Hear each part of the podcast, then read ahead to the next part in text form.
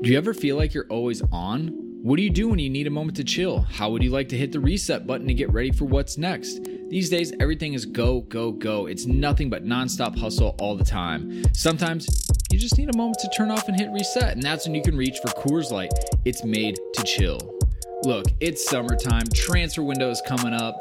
It's gonna get crazy. So if you ever just wanna, again, take a step back and relax, read the transfer rounds, read the gossip rumors, grab a Coors Light. It'll be perfect companion for all those transfer merry-go-rounds.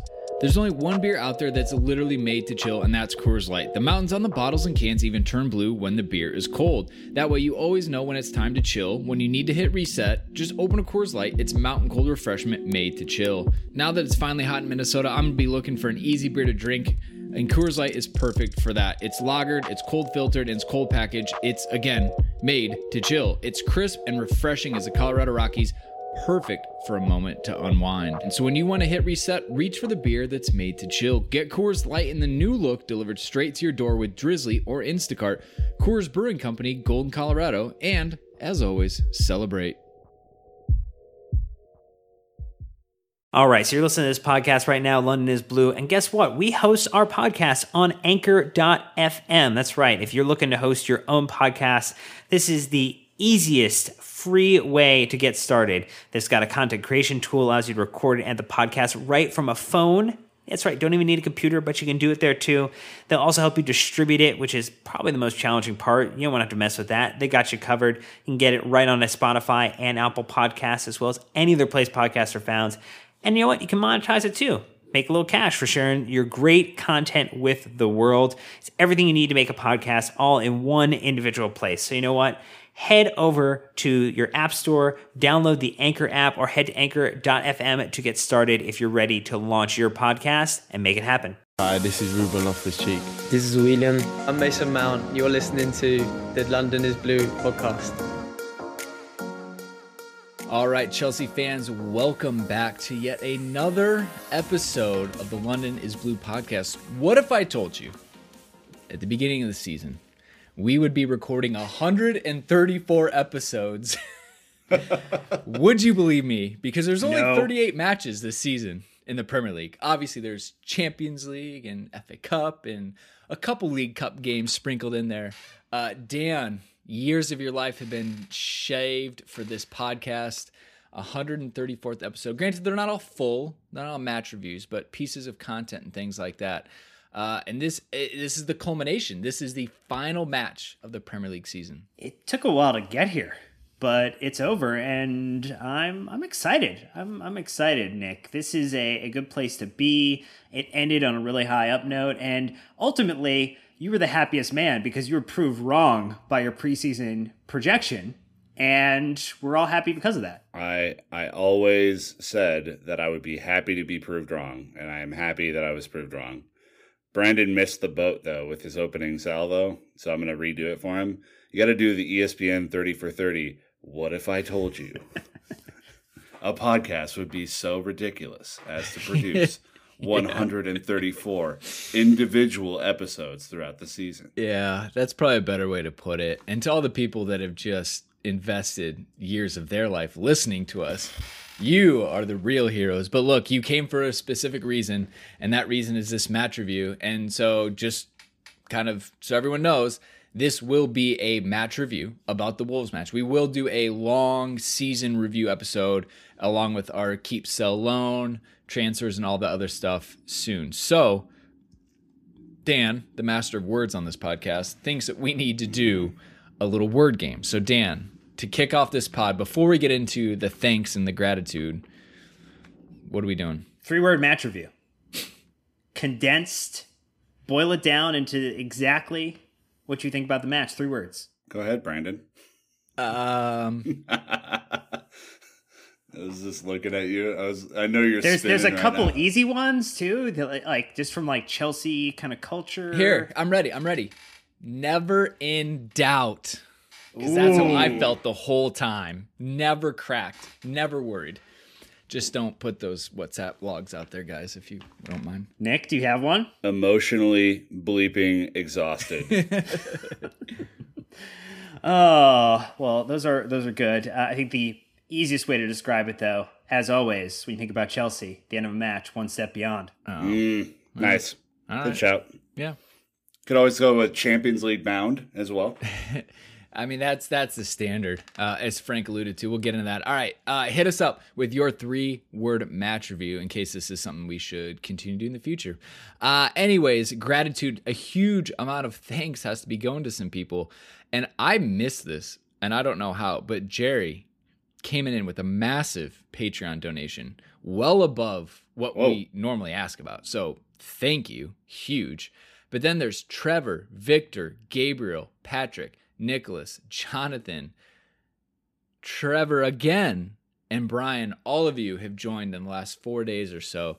Uh, thank you. Welcome to the family and enjoy your time in Discord. It is going to be great. Dan, over to you for the not iTunes but Apple Podcast reviews because Nick can't say it, so we had to give it to you. That's right. It is a Apple podcast review. These are all five stars. We want to thank Adam CFC17, Os Cole, Drew Be Good, Drew Is Blue 919, James Harden's Bookie. Very interested to learn more about that one. Jamie R16, Jubal uh, Kimi Gami, Robbie P, and then Topher Hill City Blues, all giving us a ton of oh, five star know love. Topher. Yeah, we know. Oh, we Topher. do. And it, What again, took you so long, Telfer? Telfer. and and How to long you remind been everyone, with us? We, we don't do the four star game. Okay, this is a five star Michelin restaurant of a Mm. podcast. So Uh, There's there's no such thing as five star Michelin, but I appreciate well, what you're welcome, to go with welcome that. to. Uh, I don't care, Dan. Clearly, I've never been to one. So Connoisseur of fine dining, Brandon Busby. yes, I did grow up in Iowa. Why do you ask? Denny's. Have you heard of it? never been. All right, hey, never consumed that much cheese in my life. Anyways, uh, Nick, uh, begging goes to you. Yeah, I'm happy to do it. Um, we we have grown significantly on YouTube in terms of our subscribers, but we need you to go smash that subscribe button if you haven't already. Go smash that bad boy because we're doing a lot of YouTube specific content now, and I know Brandon's been cutting a lot of videos this year, so. Uh, nice to see that that's been growing. We've had almost seventy thousand views on our videos this month, which is uh, absolutely insane, and you know really happy about that. But we're gonna keep pushing specific content there. Our audio game is strong. Y'all know that. Um, come follow us on Instagram and Twitter as well. Um, we are we are excited to keep pumping out an absurd amount of social content eh, alongside all the podcasts and videos that we do. So at London Blue Pod on both those channels. Got to keep it simple with the handles. Anyways, here it is, the main event. And for you keeping score at home, we are well under 10 minutes of pre roll stuff. Uh, Never gonna let that go, are you? Oh, no, no, no, no. uh, Wolves in the Premier League at Stamford Bridge, Chelsea 2, Wolves nothing. As you know, we are going to send you to the Chelsea Fifth Stand app to run the goal reviews back.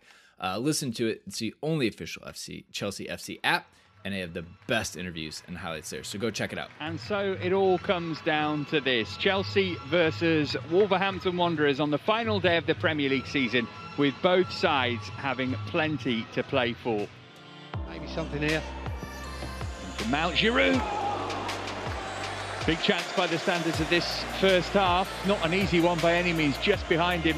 Nunez and Dendoncker forward.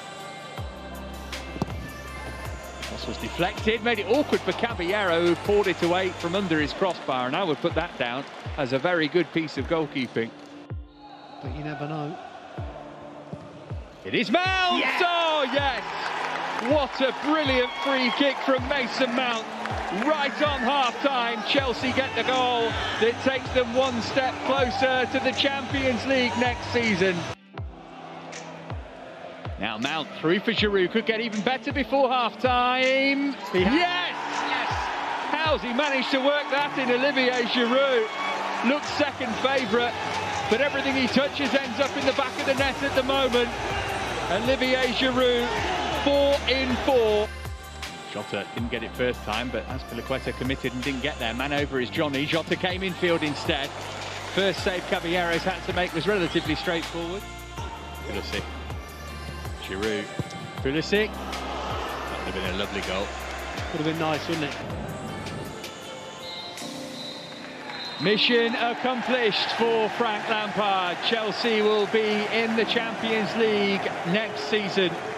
a brilliant Premier League season for Chelsea, given where they were at the start of the campaign, where they have finished in the top four and back in Europe's elite club competition next season.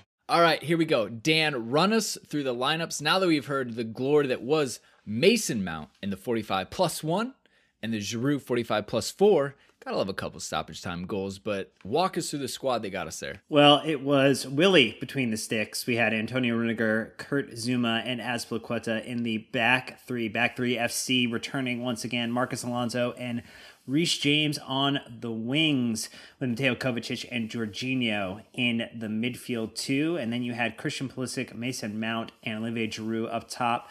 Unused substitutes include Kepa Arrizabalaga, Andreas Christensen, Fikayo Tomori, Emerson, and then you substitutes because we're going to get all five out. It's a uh, five sub moment for Frank Lampard. Ross Barkley, Ruben Loftus Cheek, Pedro with the swan song, Tammy Abraham, and Callum Hudson Odoi all coming in off the bench for the last game of the 2019 2020 Premier League season. Yeah, all the subs really coming late in the match, too. So that just kind of shows you how well the, uh, the starting 11 did. Um, really surprised Kepa didn't make an appearance off the bench today. Uh, obviously, no Willian. Yeah, sure. uh, Willian was injured, so is this you know that that's the bummer. Uh, he didn't get his potential last match at the bridge, uh, and then obviously no N'Golo Kante, which I, I guess Frank hadn't really talked about him. We thought maybe he'd be in contention, especially for the last game of the season. Maybe they're just saving him for FA Cup. Uh, you know, and he might not even make it for that because we've seen what happens when a manager forces him to play on an injury. You you miss him for a lot of the next season. All right, some of the high level match statistics from this one. Chelsea was 63% possession. We had 11 shots, three on target. Two Wolves, five shots, only one on target, which was calmly collected by one, Willy Caballero. Uh, dominated touches, dominated passes. We had 30 tackles to their 21. So that just tells you how terrible everyone's first touch was today. Uh, our 14 clearances to their six, uh, three corners apiece, three offsides to their one, uh, two cautions for us, three for them, and then we conceded 10 fouls to their 16. Uh, Dan, an XG map for Chelsea, thanks to our buddy at Caley underscore graphics, Caley with the C. Yeah, expected goals for Chelsea 1.3. So we overperformed, which is not usually the case. So I enjoyed that. And then Wolves with a paltry 0.2 expected goals. They were they looked like they were just not checked into this game at all. Really surprising, actually, and we'll we'll definitely get into that. Um, look, we missed it in our our match preview, Nick, and that was kind of on us. That you know we we had alluded to the fact that Wolves didn't have anything to play for, but they did. They technically had Europa League to play for, with Spurs breathing down their necks. Um, but you know the game started off so sloppy. First touches flying everywhere. Uh, so many misdirected for you know passes and things like that. It was just a very sloppy game overall. I guess before we really get into like the the specific questions and things, was this the match you were expecting on the last ma- game of the season? The teams you know which had something to play for on both ends. Were you surprised to see what unfolded today? Uh, it's it was kind of what I expected from us, to be honest. Um, you know, given the emotional experience that was the Liverpool game at the, at midweek, you could have been forgiven if you know Chelsea didn't come out guns blazing necessarily. But I did not expect Wolves to look as bad as they did. I mean, it's a Wolves are a team that I have a a particular interest in watching because I think they play good football and I like their system and I like their manager and I like a lot of their players. Um, and you know they're you know they're not Arsenal, uh, which is another plus for them. So, uh, you know, I, I, I, genuinely thought we were in for a dogfight today, and uh, just never really transpired. I think after both teams got off to a sloppy start, Chelsea obviously established themselves in the game, and then the whole second half, you know, Chelsea were on cruise control. You know, there there wasn't a real inflection point to be had. Um, wish, obviously, that we could have finished off a couple more, but it was pretty easy. When we think about the lineups on the other side, when they don't start Traore, which is the danger man. yeah, th- thank you, Nuno, for the present. We appreciate it. When they don't start uh, Mount Moutinho, like that, that right there, I was super shocked at the lineup that they were trotting out, and, and maybe they were trying to play a game of two halves and see if they could wear us down a little bit, catch us off guard in the first part. With being a little bit more defensive, but ultimately this this looked like a Wolves side that had given up that they were going to make it into a Europa League spot, and that they're maybe hoping for us to beat Arsenal in the FA Cup and grant them an extra place. Well, can do Wolves, can do. Well, we will. Thank you for allowing us to now get in the Champions League. We will return the favor beat Arsenal in the FA Cup for you. Yeah, I tell you what, I I was not what I was expecting at all. You know, you think end of season teams are polished, they know what to expect. Like this was not the display for the Premier League to say we are the best league in the world. Look at these and, and like the United Leicester match, I had that on the TV behind me at work and I was watching Chelsea on my laptop and I'd look around and I'm like, "Oh yeah, that's pretty shit too." Okay, wow, really putting it on display for the for the world to watch the Premier League come to this this big peak conclusion, and it was not. I, I mean, yeah, you looked at you know if you watch Goal Zone after on NBC today, and they went through all the highlights and all the goals that were scored, like it was just kind of a blah day across the league. And you know, again, you can forgive everybody for having an, an off week because it's been so fast and furious. I mean. Mm-hmm we've never produced as much content in a short amount of time as we have over the last no. six to eight weeks. And you know, if we're if we're like, oh man, we've produced a lot of content. Imagine running a 10k every three days. I mean, it's eventually it has to burn out. There is no like you know peak ascendancy on uh, on you know playing a game every three days. So you know, I think it was just one of those days where everyone was tired and burnt out and knew that the end was there. It's kind of like the last day of school. Uh, you know, where you're about yeah. to get out for the summer. You're not you're not putting in a full day's effort there.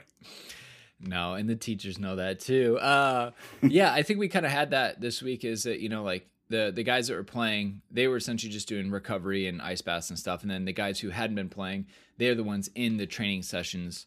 Um, you know, being filled by the academy players like Broja and um, was it Luke, Nick? Who's that? Or sorry, Dan, who's that center mid that you're super Bate? Lewis Bate. Bate. Yep, Lewis, he's yeah, been yeah. in. He's been in uh, a lot of the videos as well, and and that's you know, kind of limping to the finish line with the amount of matches that were played in such a short period. And then, of course, they s- had to stick the FA Cup in there, you know, as well. So obviously, we played, you know, United. In case you forgot, we beat them.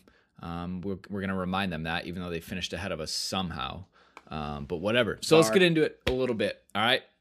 Uh, Mr. Mason and World Cup winner Olivier had themselves a day. Okay. Um, while there were certainly leggy players on both sides of the ball, which we alluded to because it was quite shit at the beginning, two moments of magic from the, each of these players ensured Chelsea finished top four and that Stamford Bridge will be the only place in London to enjoy Champions League football next season.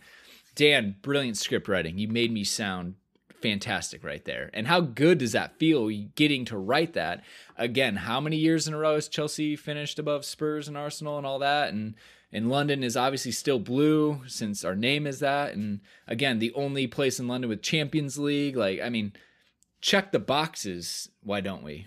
Oh yeah, it is absolutely a testament to Chelsea just getting it done, and to the other clubs, you know, really on notice. You know, Arsenal, you know, have finished strong. They did definitely have been finding ways to win here at the end. Spurs and Mourinho getting the mind games going on, celebrating six as a absolute accomplishment and getting Europa's League like it's winning the Champions League. How the mighty have fallen, very very interesting. But ultimately, let's Europa bypass that. League specialist. Let's talk about the fact that Mason and Giroud both had some really key moments in the dying moments of the end of the first half. There, the Mason free kick, which I, I, love that so quickly after that happened, there were the him at like nine or ten years old, eh, side by side with the free kick here, Nick getting uh you know spliced together quite quite wonderful. It was great to see him just jump in and be like, "Hey, Alonso, I know we're in your wheelhouse or in your territory. I know you did a Sadio Mane flip in front of the box to to win that for us, but I'm gonna go ahead and take this one." Yeah, I I at first thought the Alonso foul was legit, and then they played it again, and I was like, "Well, uh, maybe not, maybe not." Um, I'll be fair. Yeah, I'll hold my hand up. yeah, maybe that wasn't exactly the the best foul. I think the ref had a tough day too. By the way, I think as a side note on this match, he he struggled to understand what a yellow card type of foul was multiple times. Um, yeah, I mean Mason smashed it, and I and I frankly I think everyone knows that I love a Mark Alonso free kick. Um, his left foot is an absolute weapon. And the fact that Mason had the confidence to essentially pull rank in that moment was that's big. I mean, it's big for him too, because you know we, we talked about multiple times this season. You know, will Mason get his scoring touch back? You know, will he you know kind of be the, be the creator again instead of just a a huge part of the effort play of Chelsea Football Club? And you know, again, two big goals at the end of the season. You know, another assist today. Uh, you know, he he's really closed the season well, and I think showed quality that frankly some of our other players today did not show. Um, if I'm just being honest, this this was a collective. We just need to get over the line by one millimeter, and if, if we're over the line, that's great. Mm-hmm. Um, but it wasn't a it wasn't a pretty performance by any stretch of the imagination. Obviously, Dan, you talked about it. Single moments of brilliance from these two players, and with Mount, you know, Nick, I don't think you can discredit that enough of the whole pulling rank type I guess what he did, his actions, you know. Marcos Alonso's he's like, all right, Willian's out. I got this. I, am next in line, right? He's like, hey, this is my thing. And he has a great record to go off of to justify taking free kicks. Again, he bends it around the wall. Like, eh, yeah, left footer makes sense. For Mason to have so much confidence in himself to just step up and be like, hey, Marcos, you just you just stand right there. I got this. And then to execute it, like I I was just you just that's the stuff that like you dream of as well. He came through Cobham, came through the academy. For him to literally put the team on his back and essentially get the goal that locked in top four, which is the minimum requirement that club, and he knows that. He absolutely knows that this is an expectation we're only celebrating because we know the signings that are going to come. We're not celebrating because we got here. I think all of us as fans go, all right, we did the minimum this season, but it needs to be much better next season. And and we acknowledge that. And I don't want to like down like yes, it is the minimum requirement. These are special circumstances though, right? We're going to get into oh, that. Oh, yeah. Yeah. You know, the, to the the achievement of getting across the line this year is far different than last year or, you know, when when we finished you know, as as league winners with Conte. Like this was a completely revamped squad with a player like Mason Mount who has basically gone end to end in in the league over a period of almost a full calendar year, yeah. no summer break. Um, and he's he's just done the business. I mean, obviously we've interviewed him, and I, you know, I think back to those moments because that was at the very beginning of this kind of rise to stardom with Chelsea fans. Dan, and you could see in the interview i would encourage people to go watch it again on youtube. Maybe two or three times just to really seven or eight times if you can yeah. just help us Gosh. smash that subscribe button. Um, no but if, if you go uh, if you go watch it again i think you see intent in his eyes dan. And obviously I, there were stretches of the season where maybe he didn't play up to his expectations but man way to close. Yeah it was very important that we just get this one across the line, as you said. And I think Lampard's comments on Mount in the post match really kind of helped solidify just the, the whole element of what Mason does. Like, you know, he was asked the question, like, where's Mason go? Can he get better? And Lampard responded, Well, yeah, he definitely can get better because he's so young. When a player makes his breakthrough year and plays consistently, people treat them older than they are. You saw his technique on the free kick. And that whole concept of everyone forgetting maybe that Mason Mount is a 21 year old who's playing his first season in the Premier League at one of the largest clubs, not only in, in England, but in world football. And the expectation that comes with that you know, I think Mason, you know, is ultimately going to be relishing the opportunity to play with someone like Timo Werner if we sign Kai Havertz to play with Kai Havertz and is not afraid of competition in any capacity. And so I, I think all of that, Brandon, just sets us up for, you know, that we've got a really great young talent in our hands and he's only going to get better. Right. Look, there have been many players with less ex- or with way more experience than Mason Mount in bigger leagues that have come to Chelsea and crumbled maybe a Mohamed Salah, maybe a Juan Cuadrado, even a Kevin De Bruyne at the time. Like he was not up for the challenge. They were too raw. But Mason has that Chelsea DNA in him that he's been preparing for this for 14, 13 years, whatever it is. And he just has been brought up in this pressure of the academy that, hey, these are just the standards. The standards of excellence that are at Chelsea and in the academy go to the first team, and he's comfortable with that. And for a 21 year old to be comfortable with that is absolutely wild. Uh, and it's great to see. So, thank you to Naz from goal.com uh, giving us the stats. Mason Mount versus Wolves, one goal, one assist, two shots, four key passes.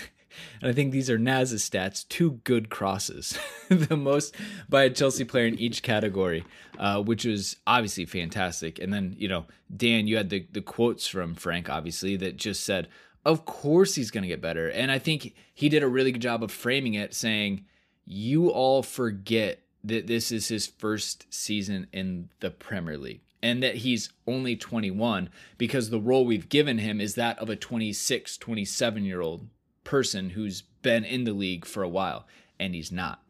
Um, so, anyways, before we move to Giroud, though, I know Dan, you've been just eating up Marco's tweet that he put out there. So, obviously, Gate 17 Marco, huge friend of the podcast.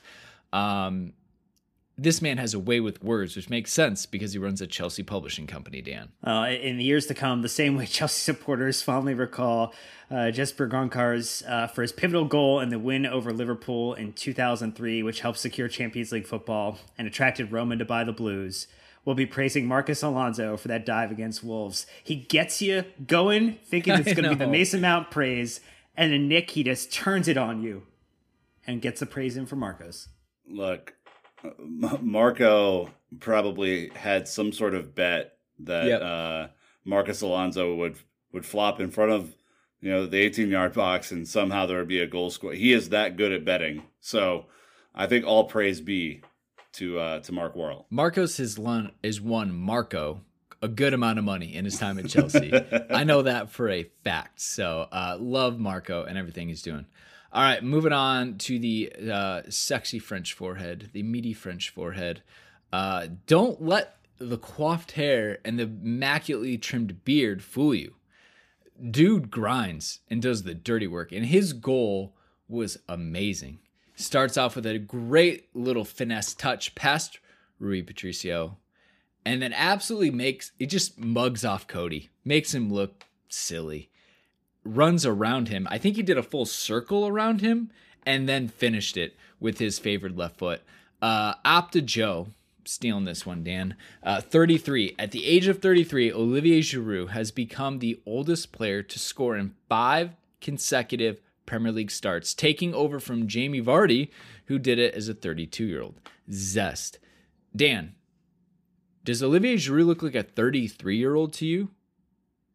No. Does he play like a 33 year old? Like I'm surprised. I honestly thought he was like 31. So so there's a couple things on that that goal. One, Christian being able to keep himself upright as Neves comes in from behind and tries to take him down, get the ball off to Mason. Mason with the back heel forward pass to set Giroud in motion, and then Coady deciding to try to play Giroud versus playing the ball and knocking mm-hmm. it out. A lot of bad decisions in that whole stretch of action. But the one great decision was Giroud just continuing to go with it and somehow having more acceleration than a couple other players, which is not typically what happens for him, Nick, and and ends up with eight starts since restart, seven goals, and just like Mason, help us get over the line at the end of the season here and help secure Champions League football.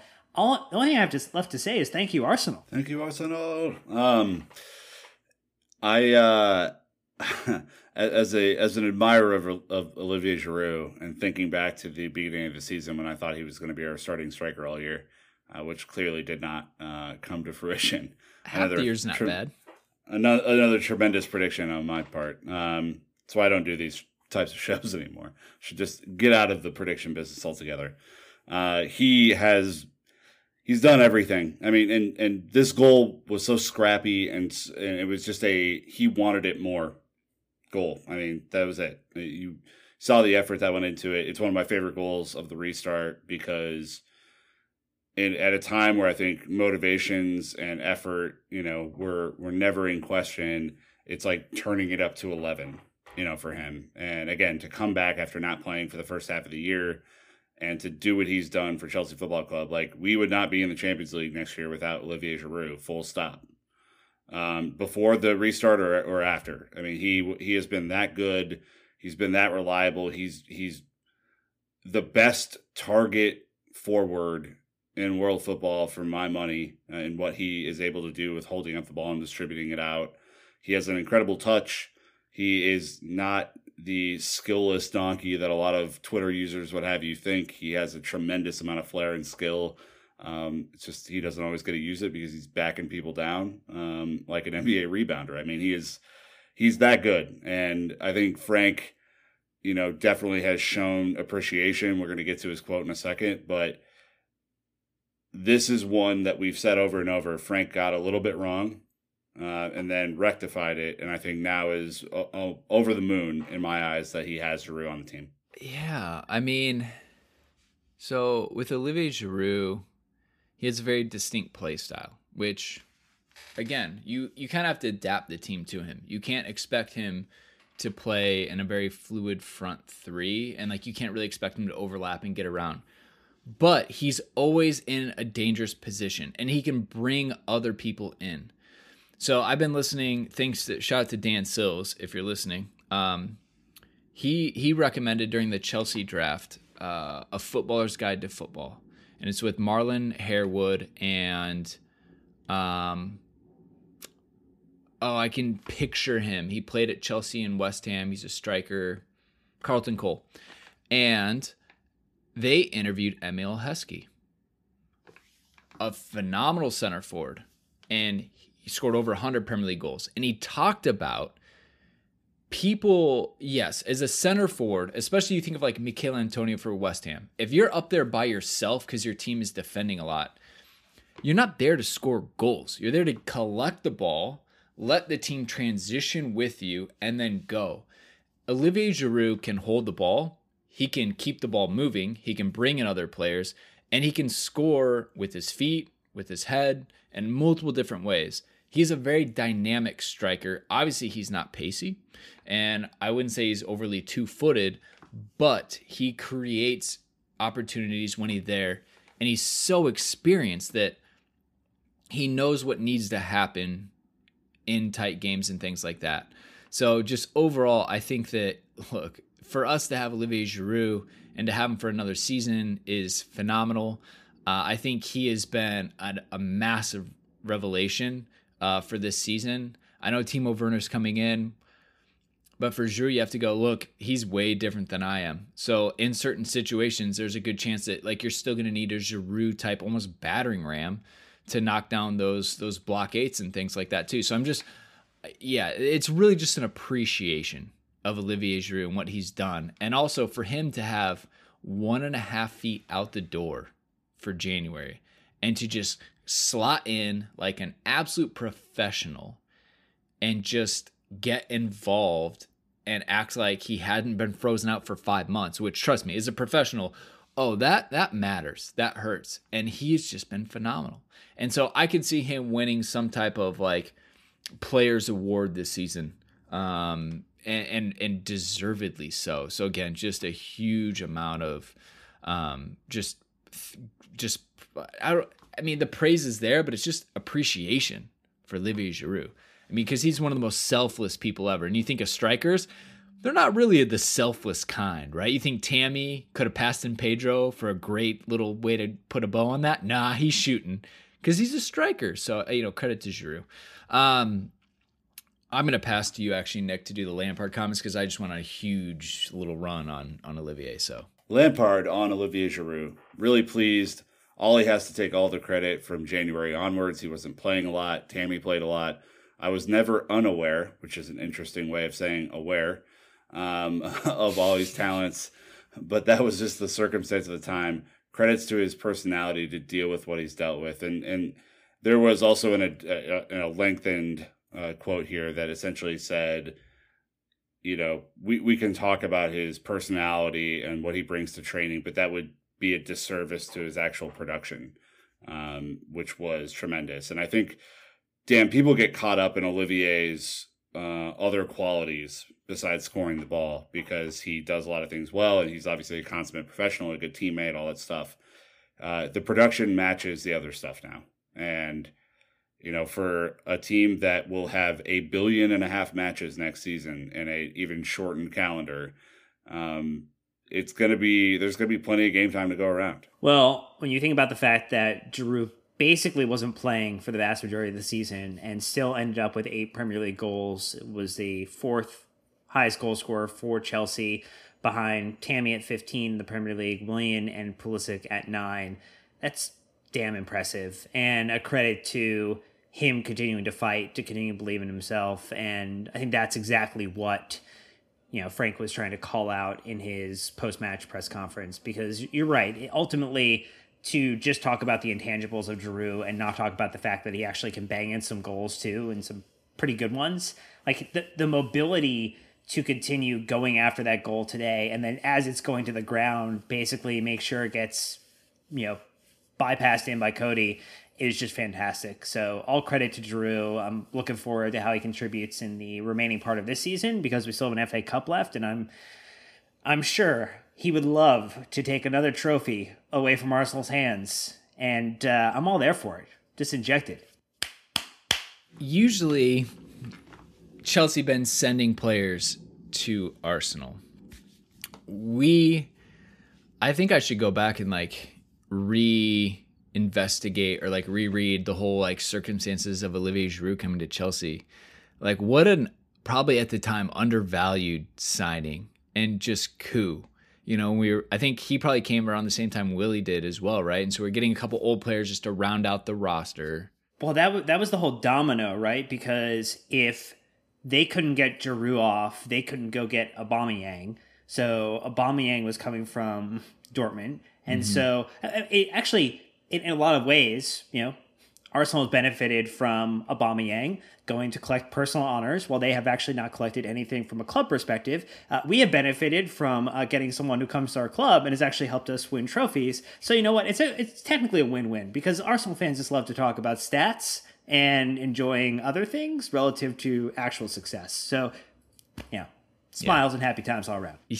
Absolutely. Yeah, I can only wait for the the little soundbite clip we get from the back of the bus if Chelsea win the FA Cup this time around. I mean, he's only gonna continue to burn that bridge and embolden his his cult hero status as a Chelsea player. So, uh, anyways, we're gonna take a break. This is a little bit longer than normal, but hey, it's the last game of the season. We're gonna milk this one for all it's worth. So again, a huge thank you to these sponsors for supporting the show financially.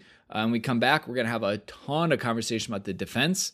Azpi, Zouma, uh, and I'll talk about Pedro leaving for the Dan of the Match poll. Be right back. All right, defense time. Um, I don't know if you guys know, but we did this thing called a clean sheet today, and we're what is a clean really, sheet? really good at them. Um, not at all. So, anyways, Jimenez, Traore, Neves. Look, Wolves are known for having a good attack. Um, and we went with the back three slash five. Zouma, Azpi, um, and and Rudiger, who was not his best game. He went to ground way too often today. Uh, Willy had a good save. Uh, Alonso and Reece James obviously doing defensive effort. Kovacic tracking back. Jorginho tracking back. Just exactly what you would expect. Um, so overall, it, it was a good day out for Chelsea. Anytime you get a clean sheet, let alone. No, we'll just leave it at that. I'm not even going to bring Wolves' quality into it because we can't even keep a clean sheet against Villa, Bournemouth, Watford, and all the other bottom feeders. So, uh, Nick, you want to touch on Zouma today? Who, look, I, I know he's been linked to a potential exit.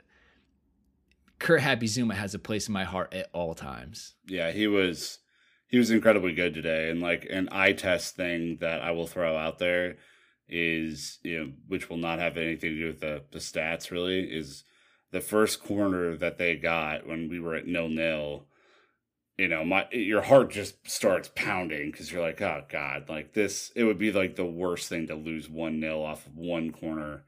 And he he just did his job and hit the ball out with his head to midfield. I mean it was like oh wow you can do that uh, unbelievable great great work so it's the um, neck muscles. It just Um, yeah, uh, Naz tweets out, uh, shout out to Kurt Zouma's excellent display today. 94.1% pass completion, 100% of duels won. You literally cannot do better than that.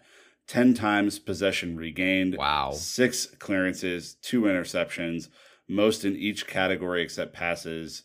Dealt with Raul Jimenez extraordinarily well. Overall, solid defensive display. Yeah, he dealt with Raul Jimenez by just smashing him out of the game in the first half. Uh, Nick, They were they were getting into it too. There was some high elbows and stuff. Yeah, Rudiger took a soft one and milked that. Um, so you want to hear why your eye test might be better than the uh, stat test today? I love that. Okay.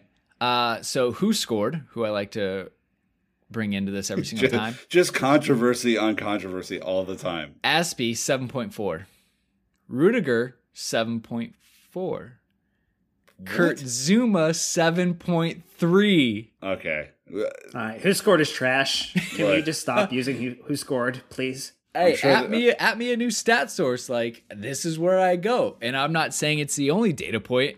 There's Today, the stats in the script. We just is read the stats. the They're team stats, the team stats, the team. I know. So, anyways, again, this just goes to show you. And again, Zouma's playing the sweeper as well, so he's not even I'm, playing I'm one of the gonna wings. I'm gonna do Nick's eye test scores for every podcast next year on every player. Start a blog, make yeah. some money.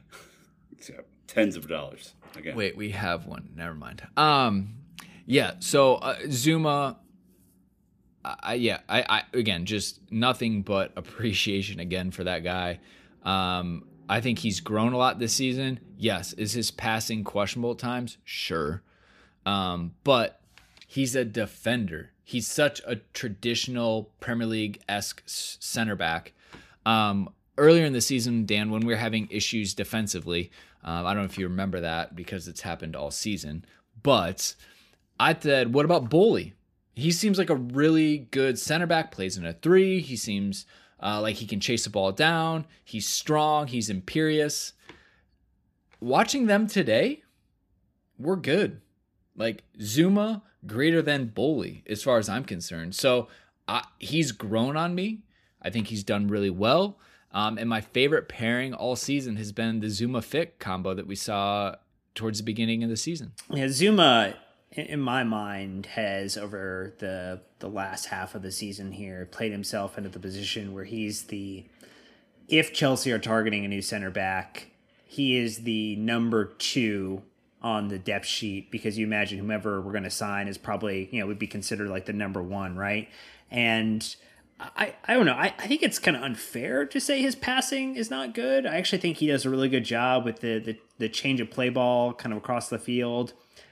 I, just I, I think it's similar to Alonso when you when you're tall and you, you've got just you know it looks weird sometimes when you're passing the ball. You don't look as you know smooth and as silky as other players. So I, I just I think that's a bad way to frame what Zouma does because Zouma not only was was good with distribution, he was really get good against you know helping helping Rudiger cover Tr- Traore, which is not not easy in any capacity. He helped bail Rudiger out one or two times there, and, and then in general, you know, I think the other thing too is Azpi had a phenomenal game against you know uh, Jota, who he was given him the business. Man, Azpi was just annoying the crap out of him, and and unfortunately ruined his perfect season without a single yellow card in this game.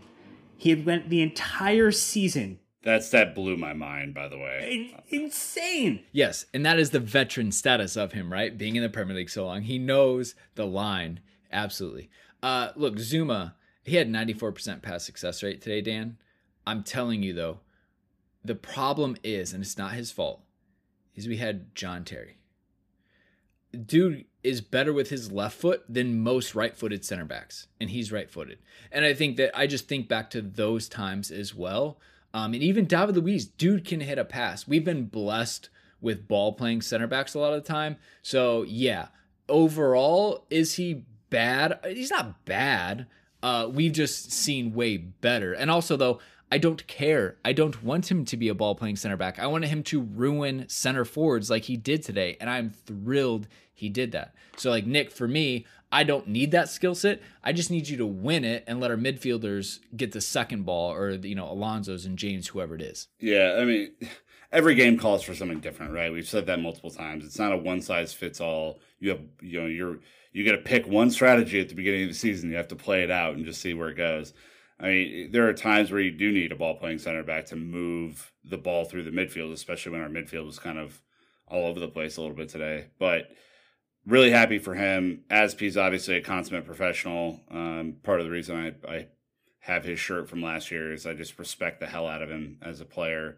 Frank obviously does as well. If you heard his post match press conference, um, Reece James also needs to get a little bit of a shout for me. Uh, I've I've been critical of Reece only because I think he was anointed before he really ever played a game for Chelsea as the next big thing, and obviously has a ton of talent. A guy that I think everybody sees the future in. Um, could be a multiple position type of player too. I mean, there's a lot of train of thought that he might be our best central defensive midfielder, um, just given what he did at Wigan. Reece put in an absolute shift today. Uh, was great on and off the ball. Was great tracking back. Was great in attack. I mean, obviously didn't put in a ton of like absolute peach crosses, Dan, but I, I loved his effort. Uh, you know, I thought I thought that is much more of a Premier League level performance from Reece than just trying to get forward and cross the ball. Well, I also think the second half of this game offered nothing. it, it, there, there was nothing going on. It was, it was basically a, a dead match in the second half. And so yep. we almost got to start the, you know, I mean, as much of a vacation as you can call it, a vacation between now and the start of the next Premier League season a little early.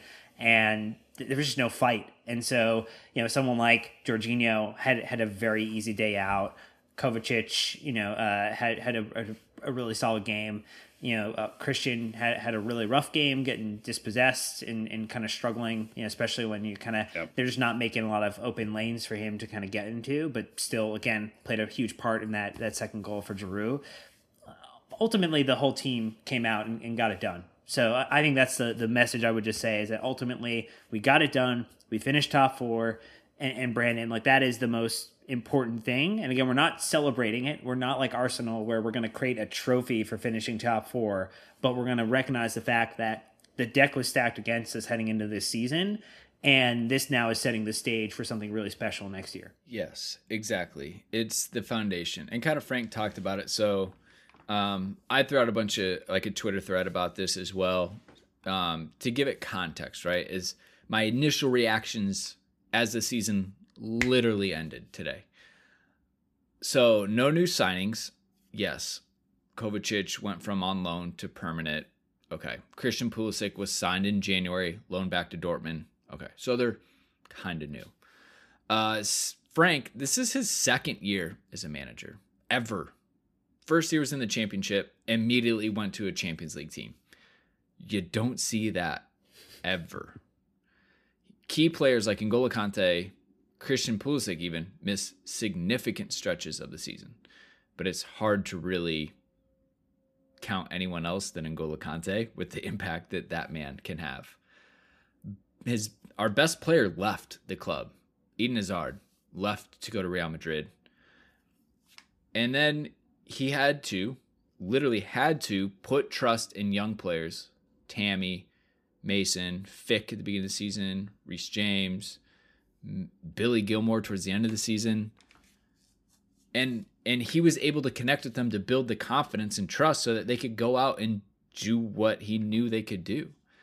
And then he had to deal with juggling the Premier League, the Champions League, the League Cup, the FA Cup. Didn't have to do that last season. Last season, you know, yeah, they had the FA Cup, they did the League Cup, but the Champions League is a whole nother thing. And not only that, we made it to the knockout rounds, and then that story we'll just stop talking about that for now. Um, and then lastly, he had to make some big personnel decisions. There was times when his players that he usually relied on couldn't be relied on.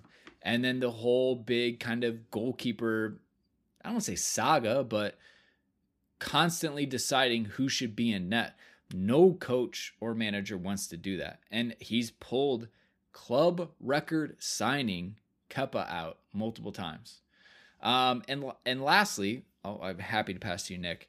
Uh, I put this on my tweet. Is that look, Frank managed this team on pure meritocracy. Nick's talking point all season, and rightly so. Cross that off your bingo card if you had meritocracy. Um, it's a it's a big one. Take a drink. The, yeah, everyone drink. Um, the the big one for me this season was the injuries. Right, once you know that you're going to lose Hazard, once you know that you can't make signings, those are kind of givens in the equation. Right, the variable becomes then, do I have a admittedly young, inexperienced squad healthy for most of the season. And we've seen more soft tissue injuries over the course of the last 18 months than we had in the previous eight years at Chelsea Football Club. I mean, it's there was a part of the season where we were talking to Joe Tweeds, we're like, what what is happening? what is going on? you, you have Kovacic every other week N'Golo missing a lot of time. Yeah, Like it's it's crazy. And so I think to manage your way through that with an accelerated match schedule, Dan, that only keeps growing the more you you know you win, right? You you get all the way to the FA Cup final, playing the hardest stretch of those games by far of any other team that would come close. You have to really do a good job of managing your squad, and I think sometimes Frank didn't do a great job of that. But at the end of the year, I think he really put everything together. Real quick, coming to you, Dan. I appreciated his honesty and his pressers to say, yeah, made a mistake, or hey, I learned something. I thought that was so refreshing. And look, we're coming at this with the bluest of blue tinted glasses because we are all super Chelsea fans. We adore Frank Lampard and everything that he's done for the club as, as a player. And to get to appreciate him as a manager is a super special in, in a way that, you know, I, I, I don't think Ole has the same affection or memory as his playing days at United. Uh, obviously, you know, he got them a top four finish after two hundred million super sub appearance. Yeah, two, 200 million uh, plus in, in you know uh, investment to get them into a top four spot, and also uh, some type of collaboration with the FA and VAR to, to help make that happen. Uh, Frank had to do it in, in opposition uh, of everything uh, Frank and Jody, because I think Jody also is the unsung hero in a lot of this kind of conversation when we ever bring up Frank. Don't it's, forget Joe. And Joe, and Joe. Um, it's just, it's just special. Like this is going to be a season, even though you know we didn't win the league. Maybe if we win the FA Cup here, uh, kind of in a week's time.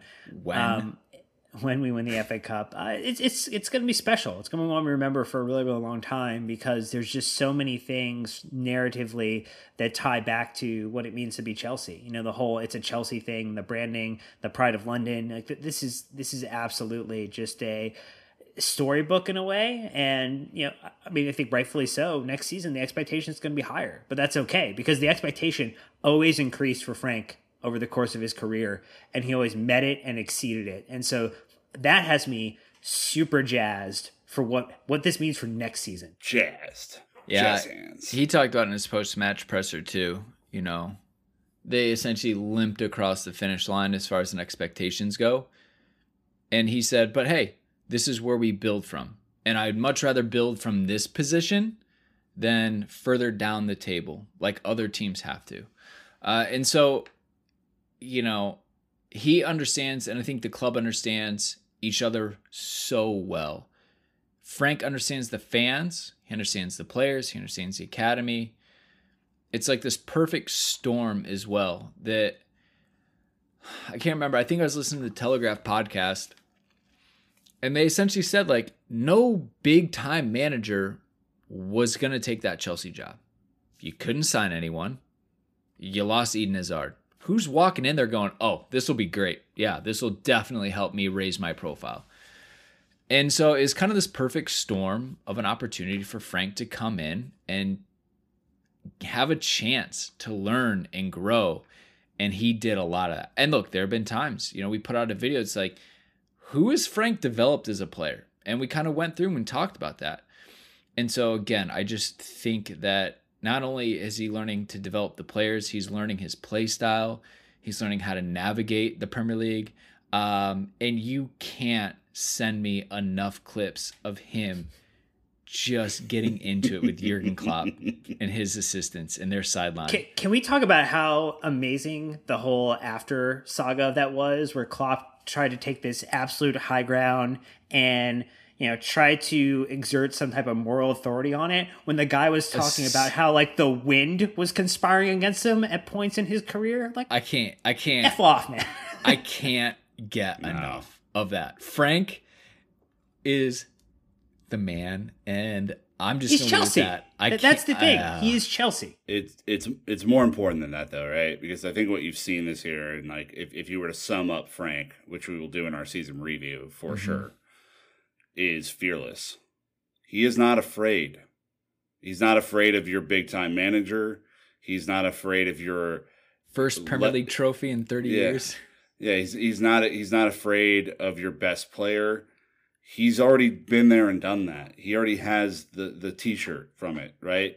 He's a bunch of winners medals. He's not he's not afraid to make a big call. He made the big call with Kepa today, obviously. There was an- another one. He's made a big call with a bunch of youth guys this year. And to have that as a manager, I can't imagine like if you go out there afraid, that's only on you if you're a player. It's not because of him. It's not because he's being timid in the locker room. It doesn't mean he's perfect. But I mean, there's fire in his belly that rages on all day long. you know, he's he's good on that. Um, and the fact that he's been so measured this year, I think people forget how competitive this with uh, competitive Frank Lampard is Mhm. because, good lord, man, all he all he wants to do is win. All he wants to do is improve. All he wants to do is get better. Yeah, he's an absolute competitor, and he doesn't take excuses because he got past all of them as a player himself. So, good luck coming up with excuses for this gaffer. It is not going to stick. Uh, just real quick, just want to give a shout out to Pedro. Obviously, his last game at Stamford Bridge and his last game for the club. Not his last game for the club. I'm He'll sorry. be there for FA Cup and Champions League. yeah, last game at home. Um, we'll leave it at that. Anyways, uh, Naz tweeting, Lampard confirms Pedro's leaving. Quote, on another note, I want to talk about Pedro. He has played his last game for the club and has been serenaded in the dressing room. End quote. So whether or not it is, we'll let them figure it out. But the fact of the matter is the players respect him. The guy's won everything. Uh, he's done really well for Chelsea. Um, and, and anyway, so I think it's just good. It, it was great to see him again. Uh at, you know get a, get a, get a good little send off obviously it's weird. There's no fans in the stands to really do it. But to hear what the players did for pedro in the locker room just shows you how much respect they have for him as a professional as a teammate as a person. Uh so just credit to pedro. And i think in time we'll all look back and be like hey uh, it was great to have a player of this quality and caliber at our club, especially in a weird transitional time as well. Um, he has some great moments, some amazing goals, and I there's a lot of things that we don't even realize that he passed on to players and things like that, and taught them how to be professional, um, but never caused drama. Just went out and did the business, and that was it. So thank you He to was a here for five years, uh, you know, or four and a half, whatever. I mean, like it was a crazy amount of time because Mm-hmm. I think everybody forgets he was only 28 when he left Barcelona.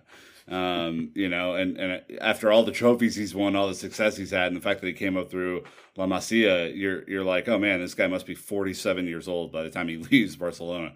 Still a relatively young guy, still won an FA Cup, Yeah. still won a Europa League, still won the league. I Oh, mean, he had to come to us to get that final trophy, the Europa well League. he, the thing is he's going to go to Serie A and he's going to go win something there too because that's just what he does it's his brand he goes and wins things It's not going to be the Scudetto, I can tell you that. All right, Dan, uh, we're on the home stretch here. Dan of the match poll.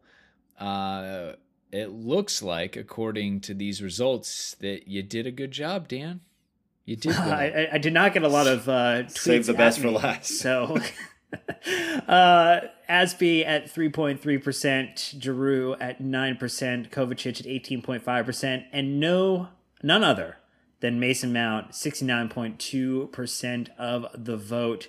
The day and the match for the final Premier League match of the 2019-2020 season. So the final table, as it stands, it's all locked in.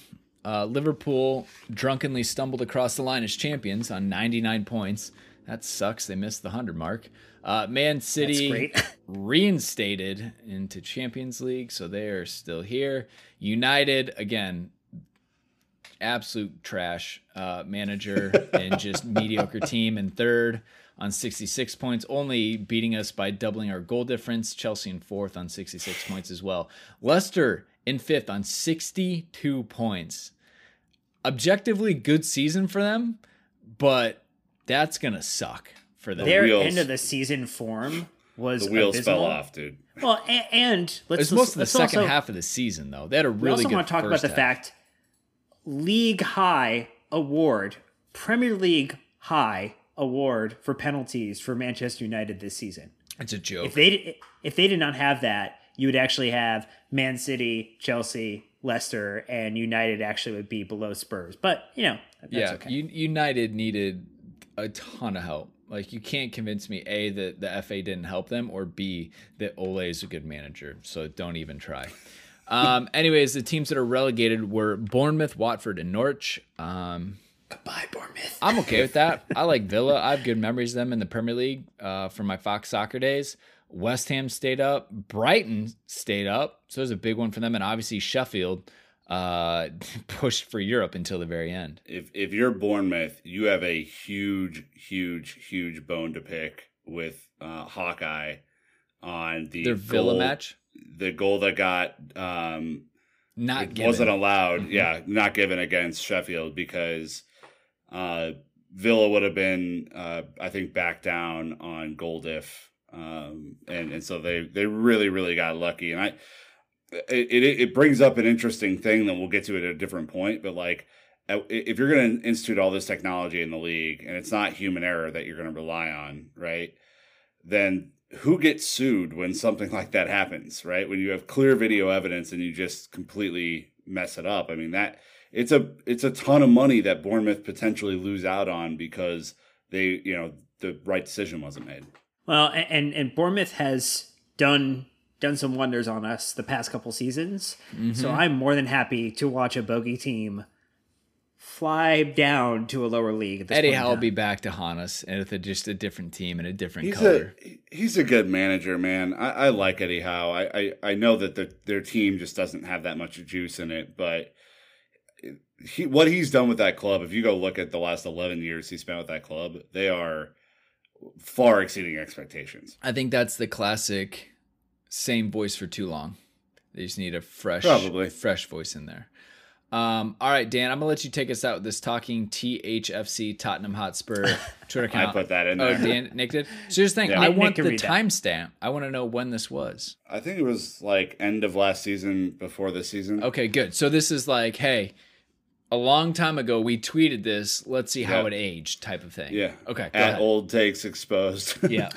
um, uh, talking uh, Tottenham Hotspur Football Club, uh, THFC, tweeted out a long time ago Chelsea slowly impo- imploding would just be the sweetest thing for so many reasons. No fan base in the Premier League deserves it more. Transfer ban? Go on then. Hazard leaving? You tease. More Europa? Oh, go on then. Simply delicious.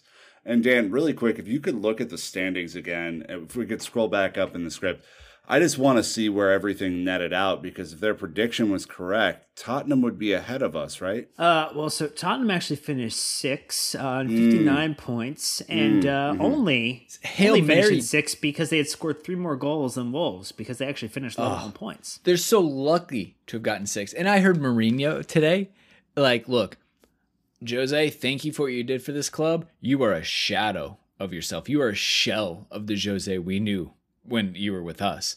Uh, he likes to break I out take the. them up. I take them back. Oh, I bring I bring them up. You know, they, he talked about the table. He talked about like the post restart table.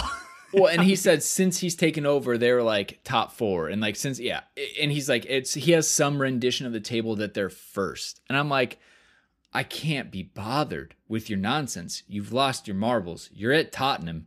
You guys Dude, every are time going we play them, down. You're gonna struggle in Europa League. every time we play them uh, and play him specifically, whether it's at United or at Spurs, every match review, I tell you, do not pay him a single ounce of attention.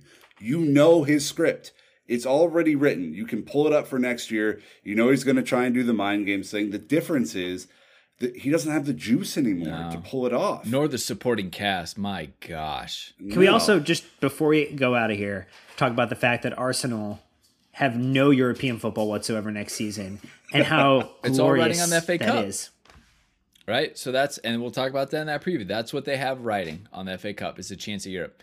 Um, I'm thinking about doing a little Twitter video to the Arsenal fans to give them some advice on botching the FA Cup final so they're not in the Europa League. Uh, they need it. I can tell you, uh, with Antonio Conte not having any European football did wonders for us. So, anyways, that is going to wrap up our match review.